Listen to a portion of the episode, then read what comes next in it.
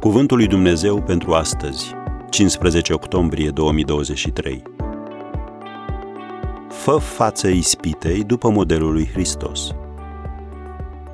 Isus a fost ispitit de diavolul timp de 40 de zile. Luca 4, versetele 1 și 2.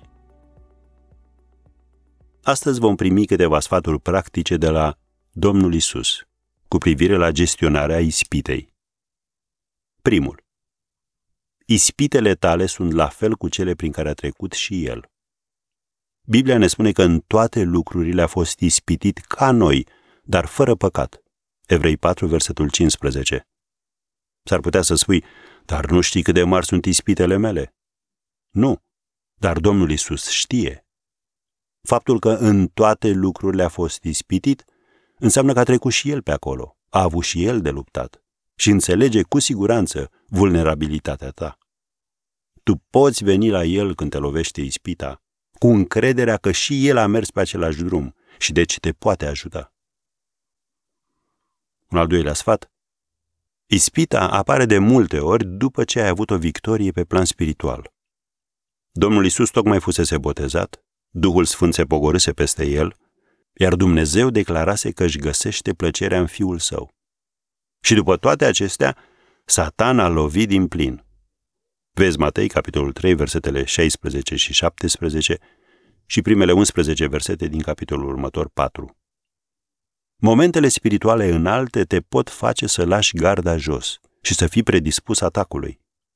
Apostolul Pavel ne atenționează în 1 Corinteni 10, versetul 12, Cine crede că stă în picioare să ia seama să nu cadă. Oamenii se prăbușesc adesea și sunt epuizați după mari biruințe. Predicatorii, de exemplu, pot fi predispuși la ispită după ce au rostit o predică bună.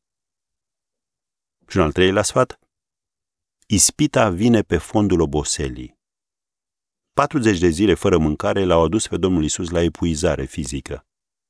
Când resursele tale fizice și spirituale s-au terminat, ești o țintă atacului.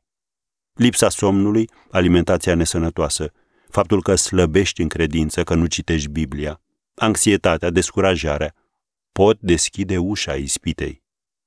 Când te simți căzut, vederea ți se încețoșează, discernământul este atenuat, ascuțimea spirituală scade și nu ești în gardă la atacurile și planurile diavolului. Biblia ne spune în 1 Petru 5, versetul 8, Fiți treji și vegheați, pentru că potrivnicul vostru, diavolul, dă târcoale ca un leu care răgnește și caută pe cine să înghită. Am încheiat citatul. Așadar, ia exemplu de la Domnul Isus.